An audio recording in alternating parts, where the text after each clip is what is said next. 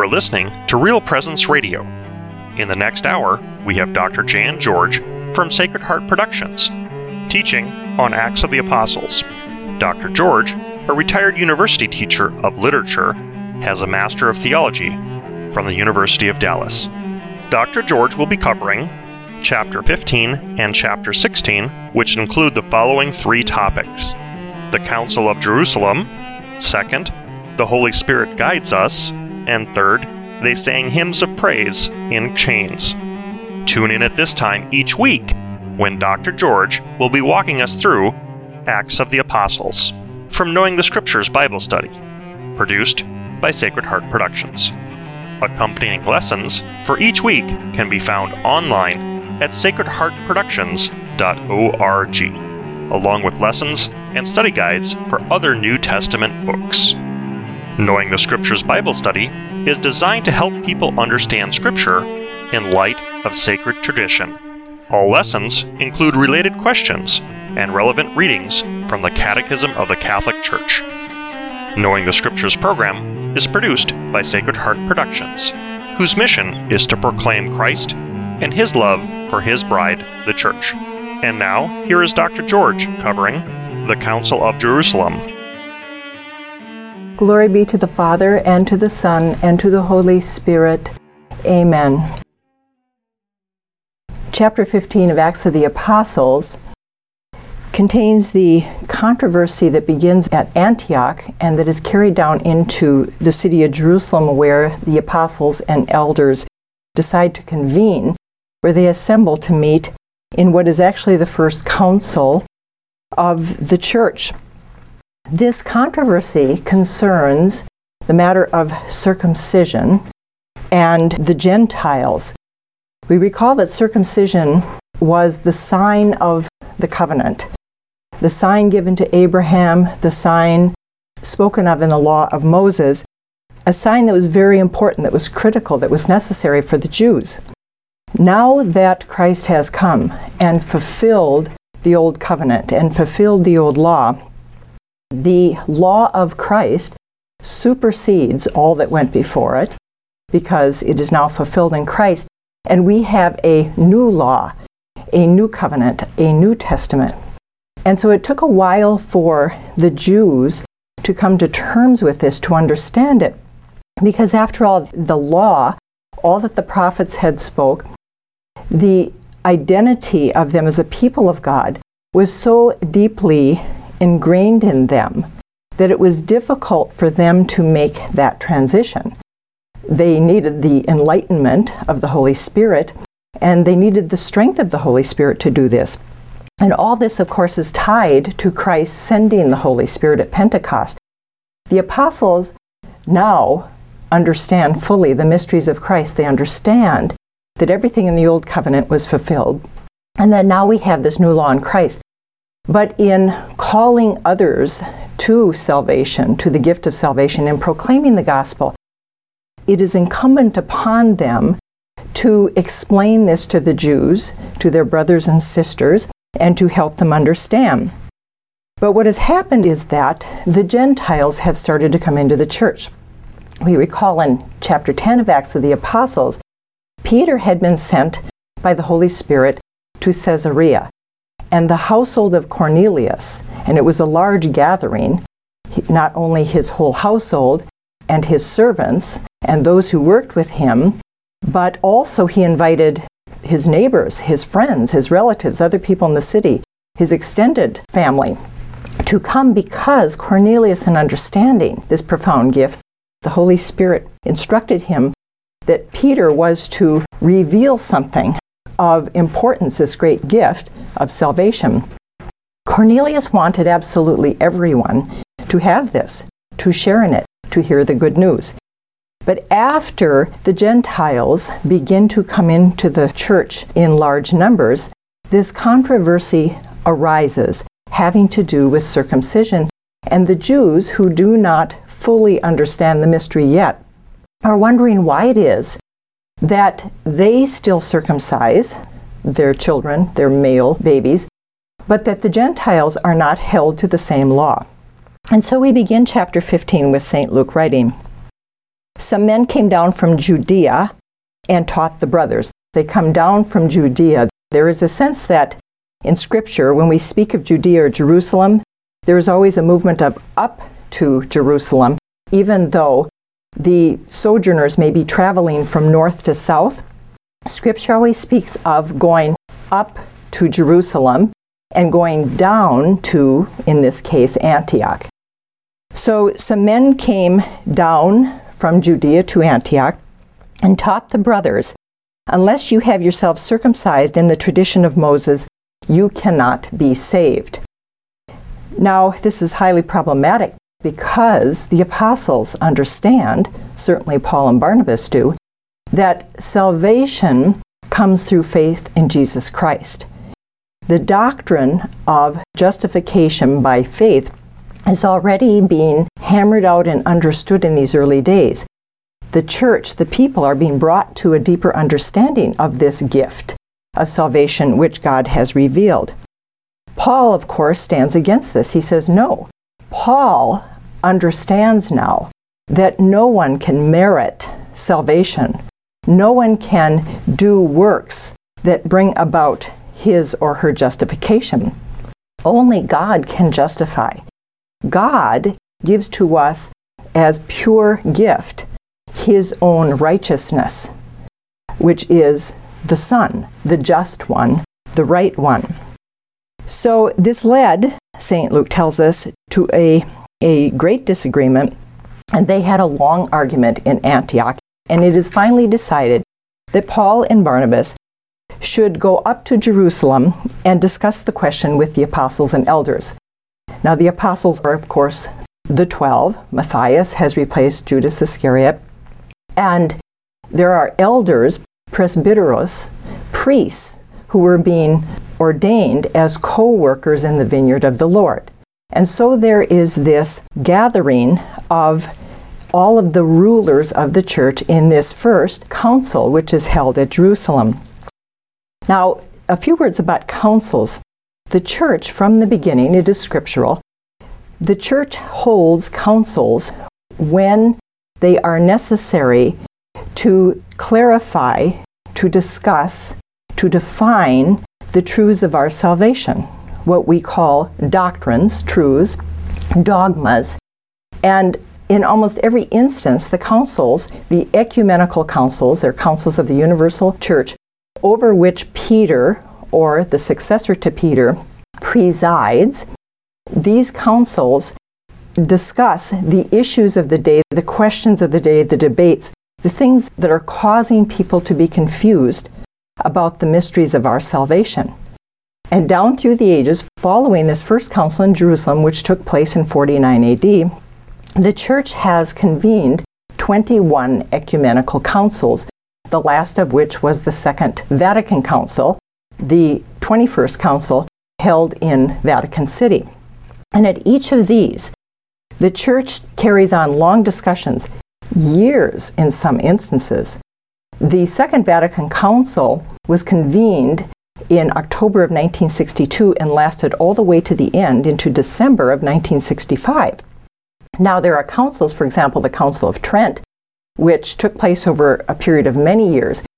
But all of the bishops of the church, and with priests too present, would gather for a couple of years at a time and then they would go back to their diocese to shepherd the people and reconvene after another year or two had passed. And they continued to do this until all the work of the council had been completed. The work of the council then deals basically with important issues touching upon faith and morals. And what the apostles do in the church is to interpret, to continue to interpret divine revelation for each age of the church. There will always be new issues and new questions arising. And so the magisterium of the church, the bishops, in union with the Pope, the successor to Peter, decide upon these matters by combing the scriptures, by re examining divine revelation in light of this new question or this new debate or new problem. They interpret the scriptures and clarify define, teach in a new way for the people of that particular age what it is that they need to understand or know. Now, it's also important to point out, in regard to this matter of councils, that there is a hierarchy to the teachings of the church. And the church declares this. The dogmatic constitutions of the church are permanent, they are binding, they are universal, they are unchanging. All the truths that touch upon faith and morals would fall into this category. In addition to this, however, the church understands that there are certain liturgical, disciplinary, or devotional traditions with a small t that she can impose upon the people in the name of unity, in the name of charity, in the name of peace, in the name of truth. She will do this for a time and place, and there's a reason for it. Those particular disciplines can change down through the ages, but the principles upon which they are based themselves never change. The underlying principles. And I'll give you an example of this shortly. So, this council is convened. The council, the ecumenical councils of all the rulers of the church, the bishops, or in the present case, the magisterium, the successors to the apostles, they're convened. The council must be summoned, must be agreed upon by the Pope, presided over by him, and all of the decrees that come forth from the council, the teachings, must be confirmed by the Pope in each age in order for that to be lawful and binding. It is important to know this because it is Peter who is the first necessarily to speak after they hold this long discussion. When St. Luke tells us in verses 6 and 7 that the apostles and elders met to look into the matter, and after a long discussion, we have no idea how long this discussion was. It could have been weeks or months, easily. After this long discussion, Peter stood up and addressed them. What Peter says is going to be the teaching. He is going to decree, he is going to declare, in summation, the decision of the council concerning this matter of whether the Gentiles should be required to be circumcised. And what he says is this My brothers, you know perfectly well that in the early days God made his choice among you. The Gentiles were to learn the good news from me and so become believers. It's very important, James will point this out also, that God had ordained that all races, peoples of all races and all nations come into the church. The church is the convocation or assembly of all God's people. And God, who can read everyone's heart, showed his approval of them, the Gentiles, by giving the Holy Spirit to them just as he had to us. He is reminding them of something that they have heard over and over again, no doubt, at the council and in the years prior, after the incident at Caesarea. God made no distinction between them and us, since he purified their hearts by faith. It is faith by which we are justified, faith in Jesus Christ. Why do you put God to the test now by imposing on the disciples the very burden that neither our ancestors nor we ourselves were strong enough to support? St. Paul himself will say this over and over again in his letters. Paul Paul was a Pharisee, and it is members of the Pharisee party, St. Luke tells us, who are creating the greatest dispute in regard to this. Why? Because the Pharisees were very cognizant of the precepts of the law and they strove with all their might and energy to fulfill them with the idea that if God commands A, B, and C, and so on and so forth, there were literally hundreds of precepts, that if they fulfilled them as much as possible, as frequently as possible, as precisely as possible, they could somehow come close to being right in the eyes of God. And what God has to instruct Paul, who will say later in one of his letters, I was a Pharisee and I kept the law better than most kept the law. And yet he uses that to point out that there was nothing he could do to merit the gift of salvation, and that no one, because we are not perfect, we have a fallen human nature, we are human beings, weak and finite in ourselves. No one can fulfill a law, God's law, in a way that is perfectly pleasing to Him. We would have to be God to do that. Only God can do that, which is why the Father sends His Son, who is God. And He takes the law upon Himself and fulfills it, and then hands over to us the gift that He merits. He gives to us that righteousness, which we take upon ourselves, we accept in baptism. What is justification? The church tells us it is the acceptance of God's righteousness through faith in Jesus Christ. Why do we go to the baptismal font? We go in faith. It is our faith that brings us there. It is through faith that we accept that gift. That is the only work we can do.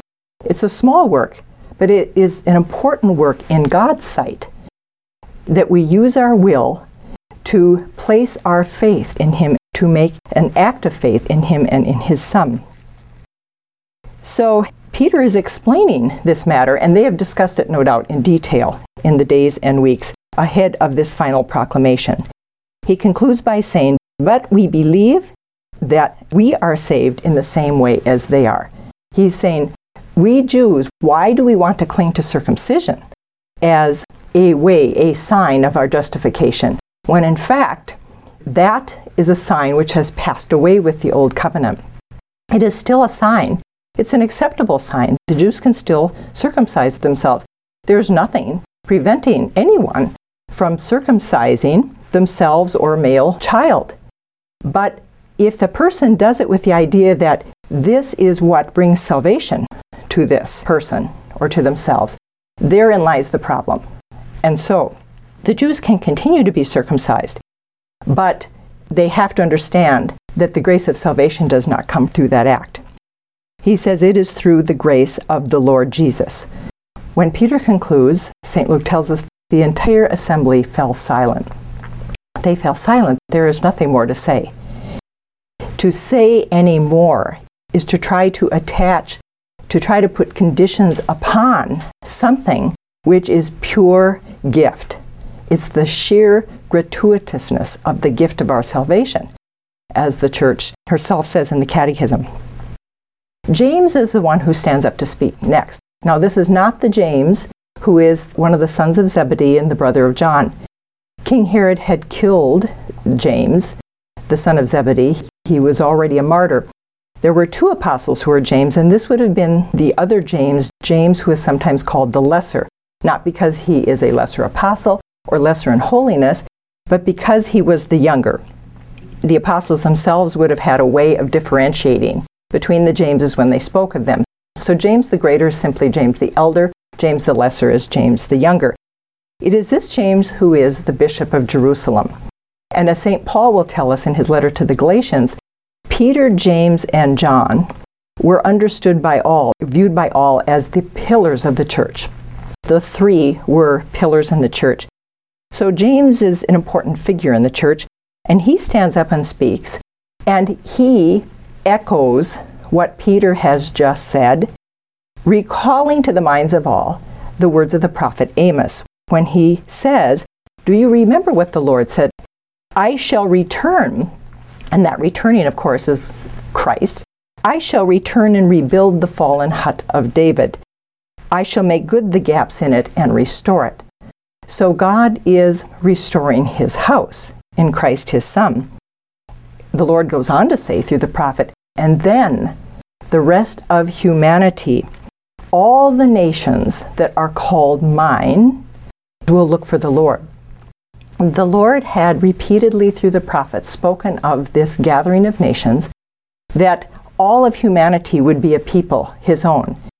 The Jews understood that God had set them apart in the beginning of salvation history, he set them apart and he made them a people, his own, in preparation for the Messiah. But in preparation for the Messiah also meant it was in preparation for the fulfillment of God's plan when he would gather all people to himself and make all people his own. It is, after all, God's plan from the beginning, as we have spoken in other lessons. Every human person that God creates he wills to live in communion with him in eternity. And so the church is instituted precisely for that convocation of people, precisely for the gathering of nations. And so James is reiterating these important words of the prophet of the prophet Amos. Now he concludes by saying, My verdict then is this that instead of putting a greater burden on the Gentiles, instead of making things more difficult for them who turn to God, we should merely send them a letter stating these things. And he goes on to recommend that the Gentiles be advised of avoiding or abstaining from all illicit marriages, illicit relationships. Fornication would have fallen under this.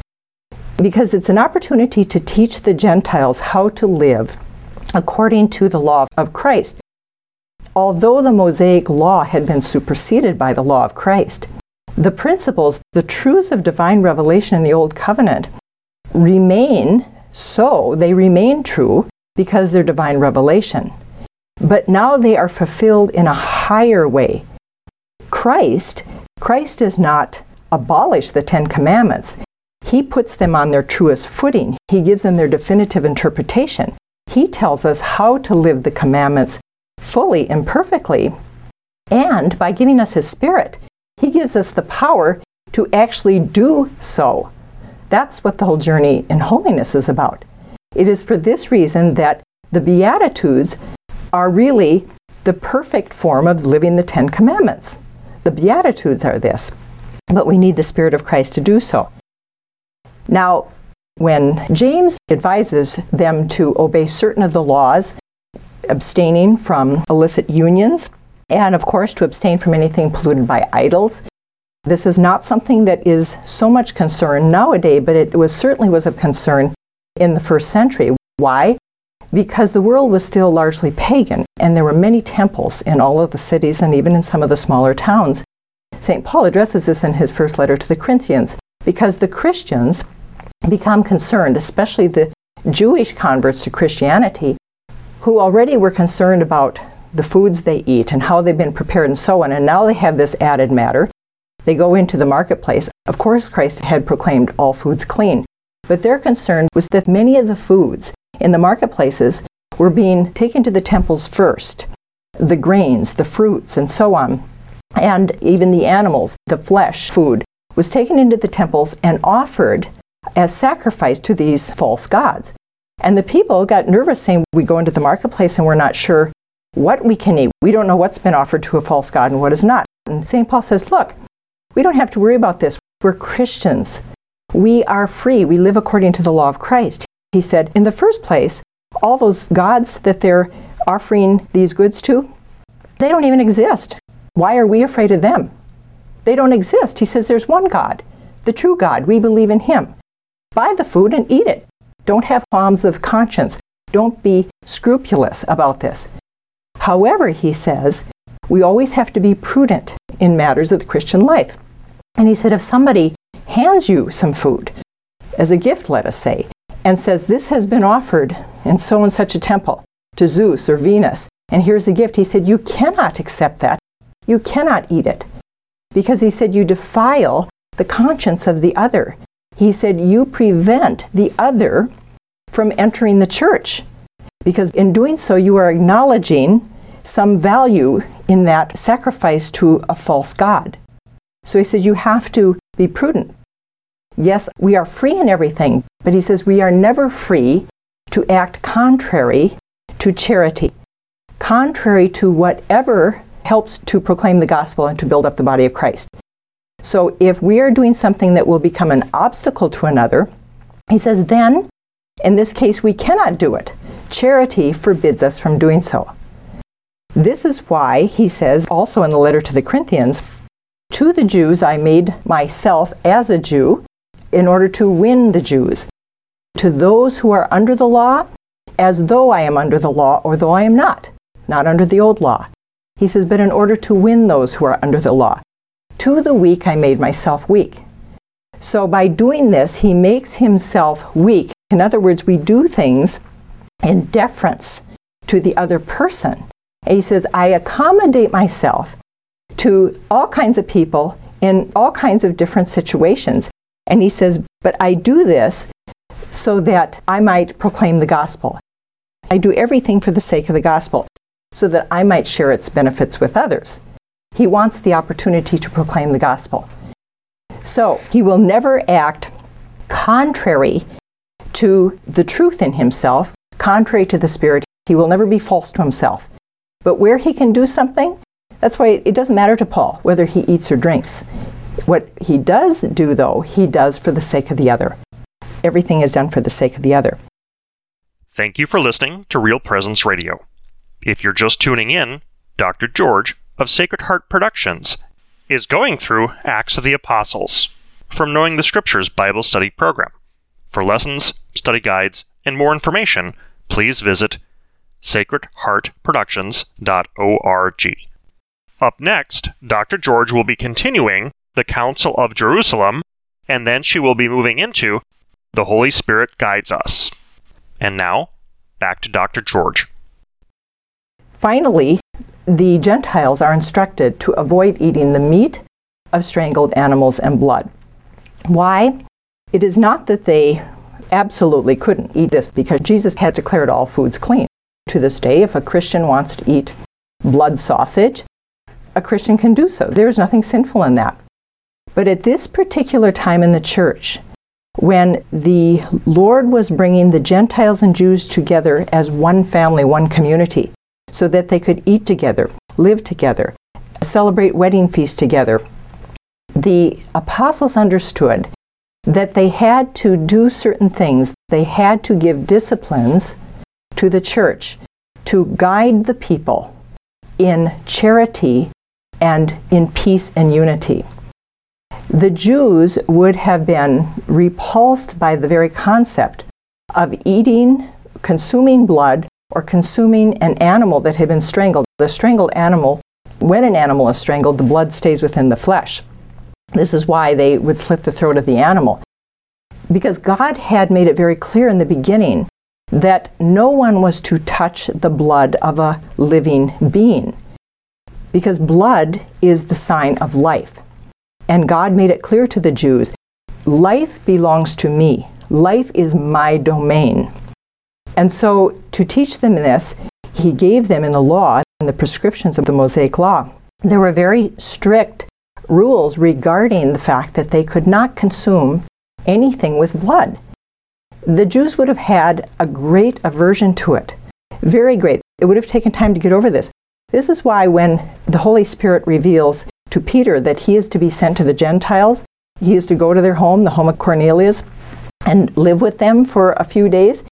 He lowers down that sheet with all of these animals, of which many Peter saw as profane or unclean.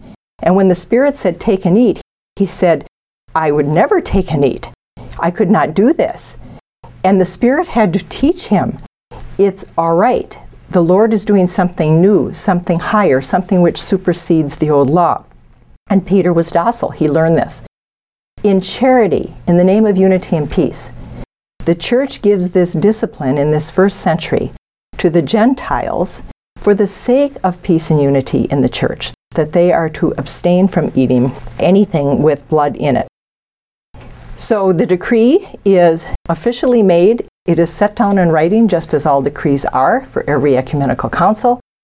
The decrees are handed off to all of the apostles and to the elders, the priests, and they take these decrees, the teachings of the council, and they promulgate them wherever they go, teaching the churches what has been decided and therein teaching them the truths of the mystery of our faith. In the second and third questions of the lesson, we come into an interesting section at the end of chapter 15 and the beginning of chapter 16.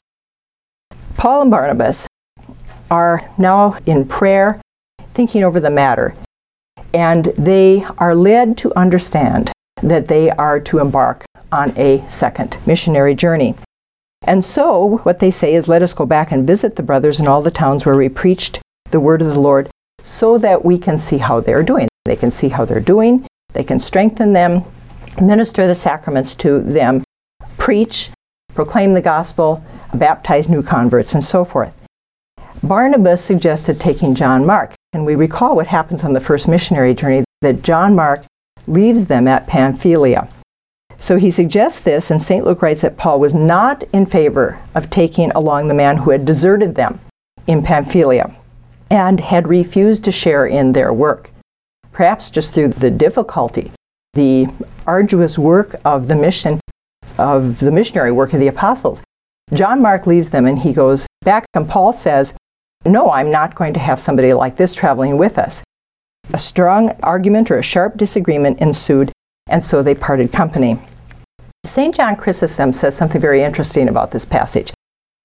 He points out that both Paul and Barnabas were being true to what their conscience told them.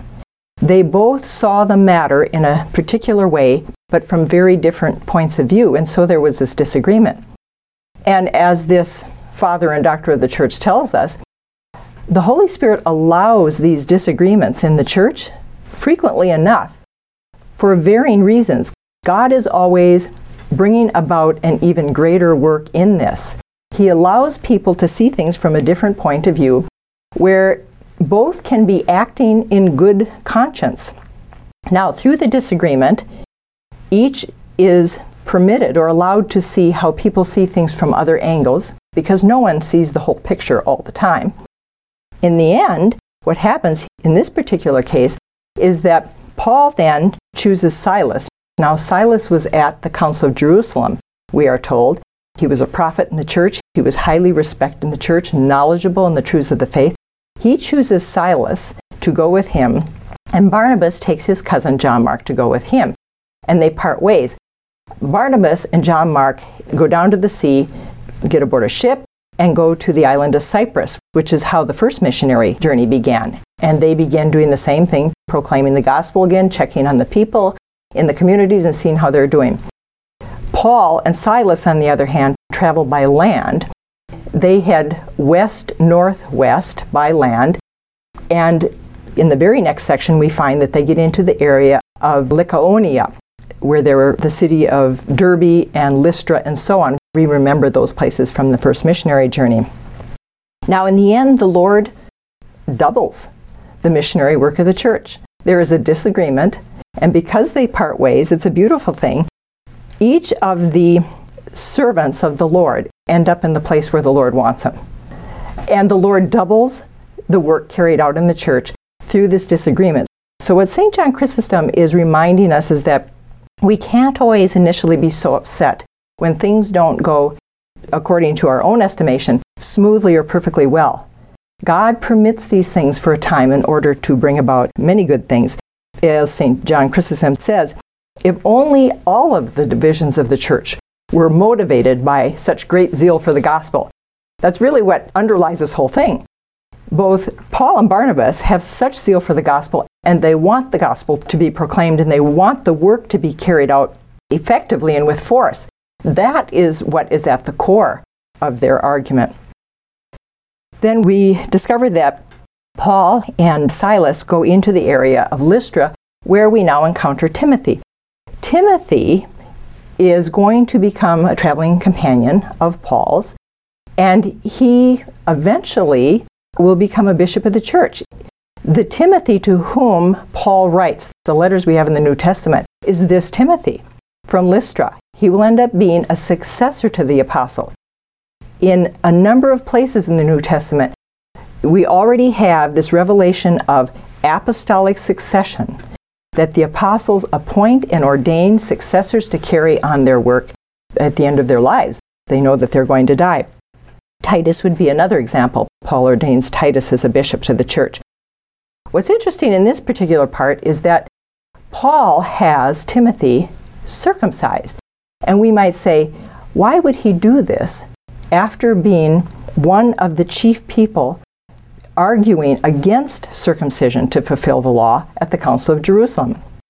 We have to first remember it was not unlawful to be circumcised. The Jews could still be circumcised, and the Jews, in fact, were circumcised.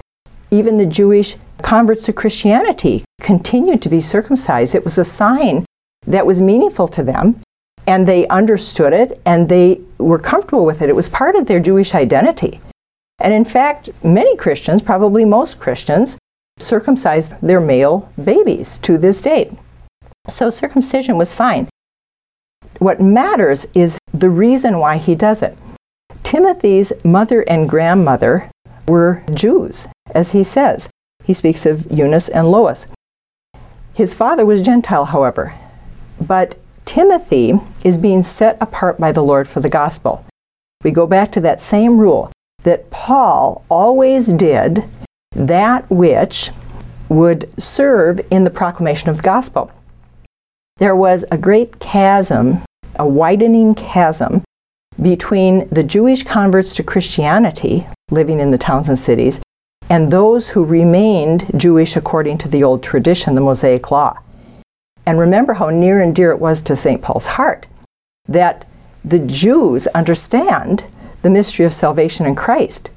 He wanted them to at least give a hearing to the gospel. He wanted them to at least listen to what he or any of the other Jews would have to say. He circumcises Timothy to win a hearing for the gospel. He wants Timothy to go into these Jewish communities and to be viewed as one acceptable because he has been circumcised. But later on, when he's traveling with Titus, he makes clear, he writes this in the letter to the Galatians, he will not have Titus circumcised. Why? Because he's a Gentile of Gentile parents. There was no point to it. It wasn't a matter of importance to the Gentiles in hearing the gospel or not. And so he doesn't do this. So he, for the sake of the gospel, he has Timothy then circumcised.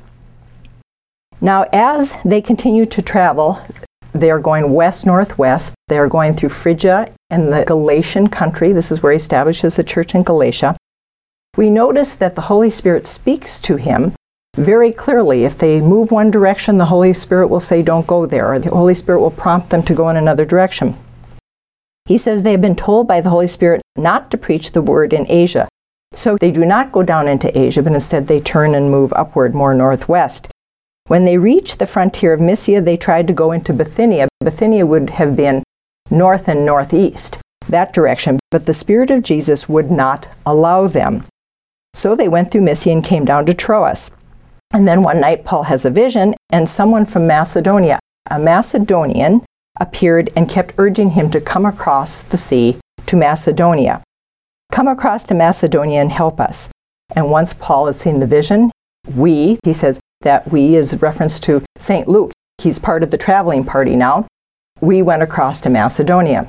This is the first time, as the church fathers tell us, that the gospel is proclaimed on the shores of Europe. By going into Macedonia, which would have been the territory to the north of Greece, the gospel is now brought to Europe. But the question is this interesting thing about the Holy Spirit, the guidance and the prompting and the inspiration of the Holy Spirit. God is revealing that He is always guiding His missionary church, and not only His missionary church, His missionary servants. We all are prompted, guided, and inspired by the Holy Spirit in much the same way. We might respond by saying, But Paul saw visions and he heard voices, and Jesus appeared to him, and the Holy Spirit spoke to the apostles. True, but we have to remember that it's a rule deep in the spiritual tradition of the church. It is this God does not use miraculous or extraordinary means wherever ordinary and natural means are available to him. God, who created the world, has great respect for the created order. And he works with us, by and large, in the created order through natural things. He uses the miraculous or extraordinary when he himself knows he should resort to it or when it's something of, of great importance, a matter of great importance. This means then that God is speaking to us in ordinary and natural ways all the time all throughout our day, all throughout our lifetime. We have to learn how to hear the Holy Spirit. We have to learn how to discern the promptings and inspiration and guidance of the Holy Spirit. Something that we cannot do without prayer. As the church tells us, prayer is necessary for discernment.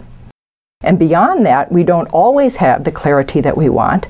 And so the church advises that we find a spiritual director, we find a priest, that we seek the advice of a person who is knowledgeable and experienced in the holy things. Someone who understands revelation, someone who is a prayer himself or herself, someone who can hear, who is trained, who has been trained by the Lord Himself in hearing the Holy Spirit and discerning what the Holy Spirit is saying.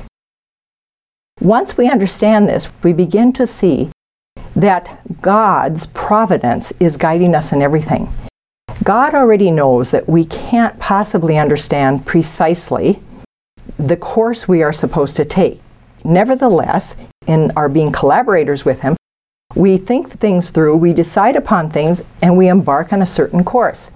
We can be sure that if it is a course God does not want us to follow, He Himself will stop us, just as He stops Paul and Silas. God will prevent it. Now, we may see His preventing it as something quite ordinary and natural. The weather prevented us from getting as far as that city that particular day. But God works, remember, through the natural kinds of things to bring about His will. He will not allow His faithful servants to get something wrong, especially when it's something important in our lives or in the work for the church. He guides us, He leads us, He is constantly doing this all day long, which is why the saints look at everything that happens in their day and in their lives as coming from divine providence whether it's something that seems good or successful, or something that didn't turn out well and it seemed to be a catastrophe. Everything they understand is coming from the hand of God. And in this lies that spiritual truth of our need to surrender to divine providence, trustful surrender to divine providence and everything. When we surrender in trust, we surrender in faith. We have faith that God is guiding us and that He will turn to good absolutely everything that happens. So, God is revealing this throughout Scripture over and over again throughout the Old and New Testament. His servants are being guided and led, sometimes through extraordinary and miraculous means, but very frequently also through seemingly ordinary and natural means, and yet God is in the midst of all of these things. Thank you for listening to Real Presence Radio. If you're just tuning in, Dr. George of Sacred Heart Productions is going through Acts of the Apostles from Knowing the Scriptures Bible Study Program. For lessons, study guides, and more information, please visit sacredheartproductions.org. In this final segment, Dr. George will be covering They Sang Hymns of Praise in Chains. And now, back to Dr. George. Now, Paul and Silas enter into Philippi. Philippi is in Macedonia, and Macedonia was a Roman colony whose capital was Thessalonica. And we discover, of course, that Paul, in his second missionary journey, will establish a church in Thessalonica and also a church in Philippi. Now, in his travels, they come across a particular slave girl verse 16 of chapter 16, who is a soothsayer. She was possessed by a demon, and her masters, those who owned her, used her for telling the future through the demon because she was possessed. We must keep in mind that the devil does not know the future, but the devil can present things in such a way that it appears that he knows the future. The devil knows the present and the past very well, better than we can remember them. And he's really an excellent statistician in the sense that he understands the law of averages and he knows our fallen nature. He has been studying each of us all of our life long. He knows the kinds of things that get us to stumble more than other kinds of things, other places where we are stronger in our life.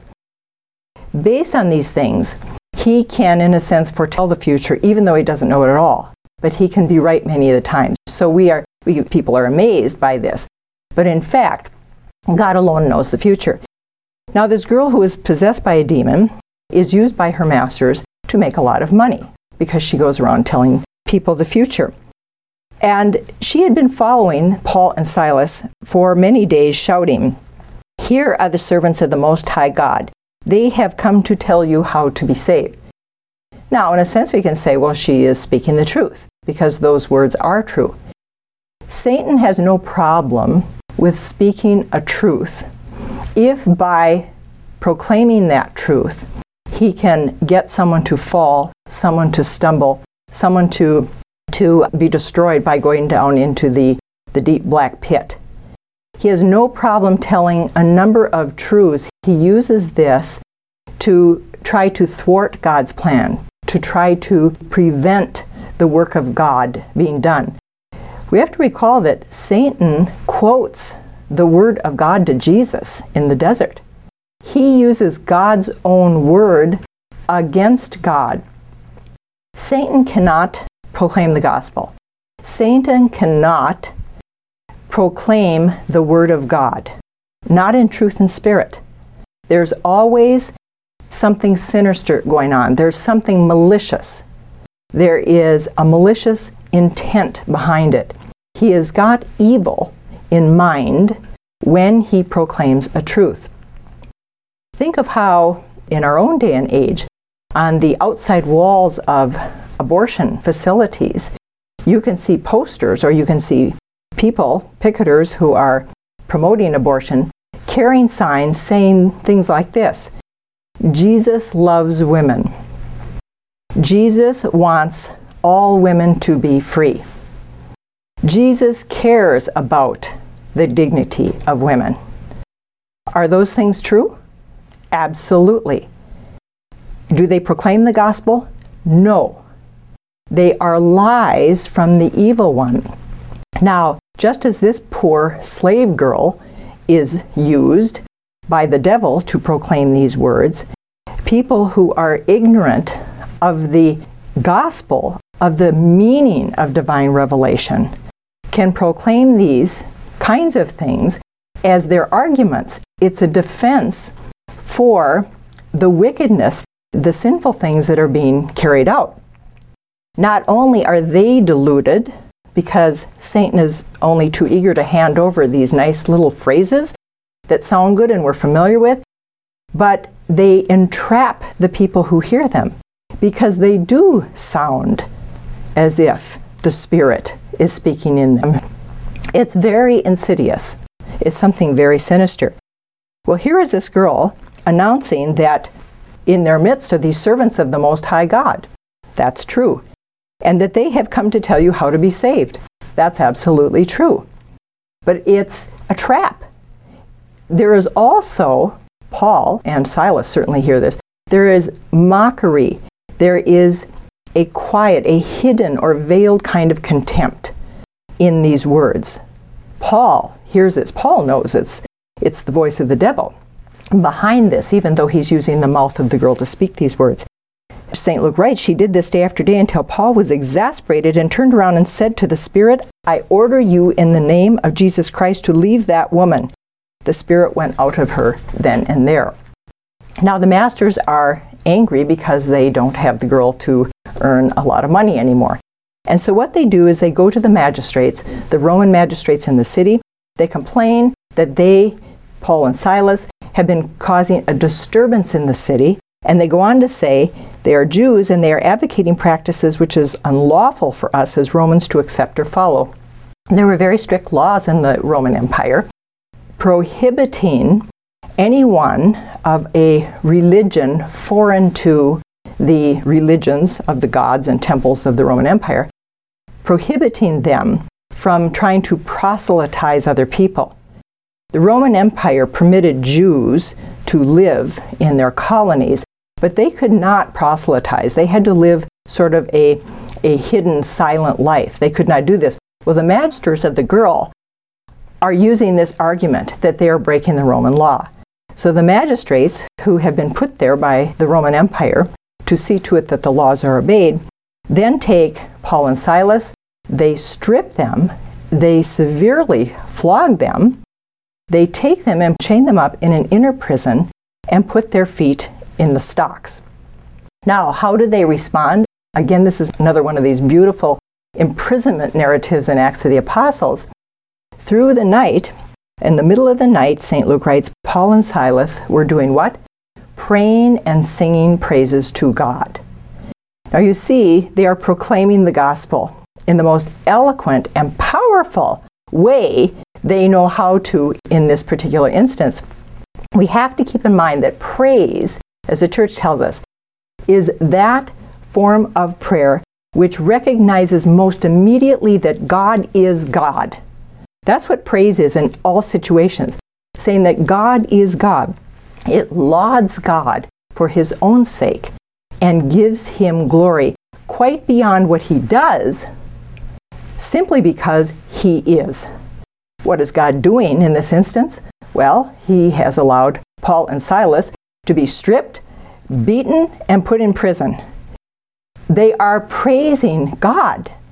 It's like the stories we hear to this day of the martyrs who marched into the Colosseum, the Roman Colosseum, not many years after this, singing hymns of praise to God, knowing they were about to be torn apart by the beasts in the Colosseum. They proclaimed the gospel eloquently in that situation.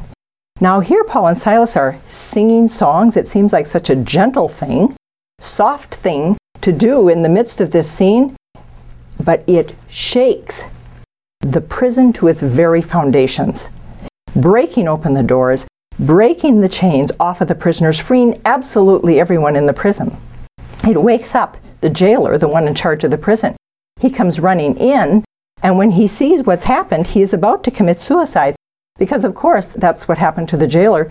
If his prisoners were able to get free of him, he was then put to death by the Roman Empire for not doing his job. And he presumed that all the prisoners had escaped. Paul, who is free in the law of Christ, doesn't matter to Paul if he's imprisoned or if he's free.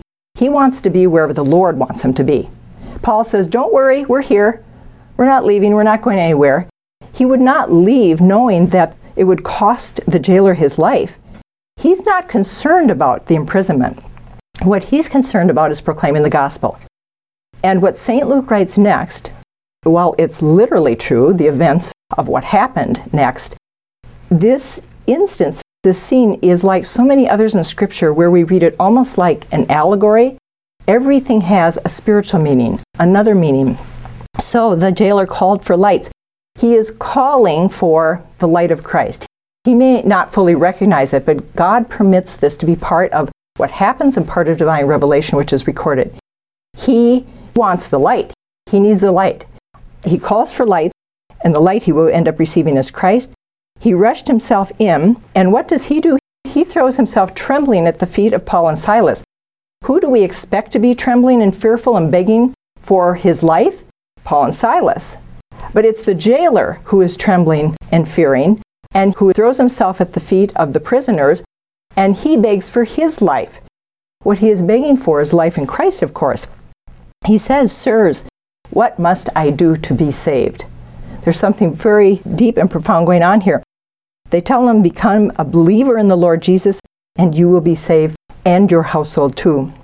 And then they preach the word of the Lord to him and to all his household. As late as it was, he took them and washed their wounds. He desires cleansing, and in turn, he is given baptism.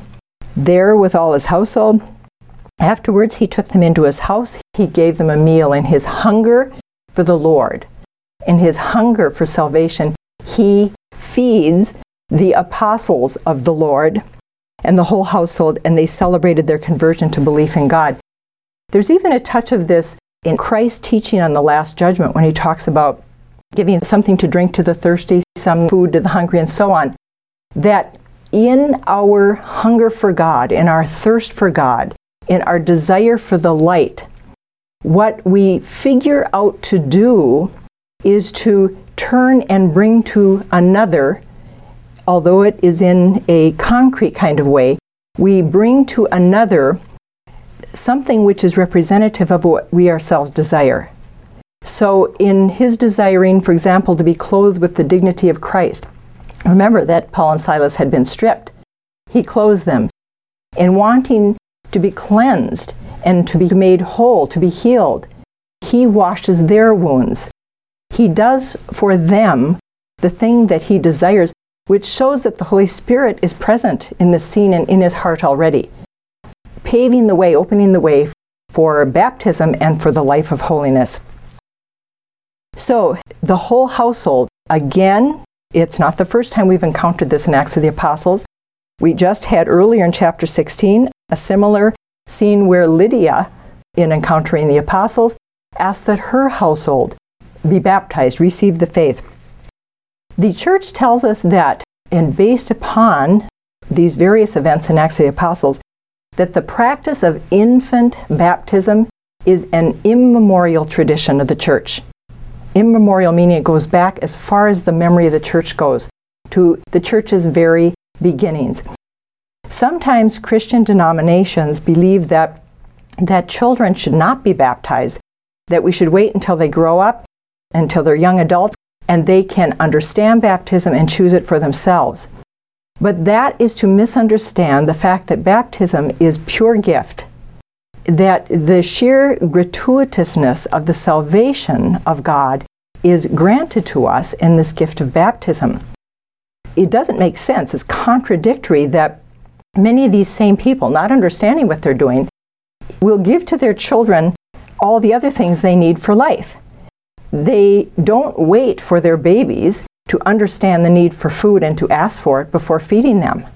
They don't wait for them to understand the need to be clean and for them to ask for it before they bathe them. They give them food, they give them drink, they bathe them, they give them medicine when they're sick, they teach them. They teach them how to speak, they teach them about the truths of life, they educate them. They give them all of these things knowing that fullness of life depends upon them. And yet they withhold from them that which is most necessary to the fullness of life, which is the sacrament of baptism. So there's this beautiful teaching in the church with regard to infant baptism. We must remember what Jesus says Let the little children come to me. Let the little children come to me. Eternal life is for all of us. Age, intelligence, acts of the will, they are not necessary. It is faith. It is an act of faith. And parents bring their children to the baptismal font in faith, in faith that baptism is that gift that God has given us in His Son. Glory be to the Father, and to the Son, and to the Holy Spirit. Amen. Thanks for listening to Knowing the Scriptures Bible Study on Real Presence Radio. Lessons, study guides, and other material can be found online at sacredheartproductions.org. Please tune in next time while we continue Acts of the Apostles. Dr. George will be covering Chapter 17 and Chapter 18, which include the following three topics. They studied the Scriptures every day. Second, Paul proclaims Christ to the philosophers. And third, Apollos' faith and zeal for God's Word. Knowing the Scriptures Bible Study is designed to help people understand Scripture in light of sacred tradition. All lessons include related questions and relevant readings from the Catechism of the Catholic Church. Knowing the Scriptures is produced by Sacred Heart Productions, whose mission is to proclaim Christ and his love for his bride, the Church.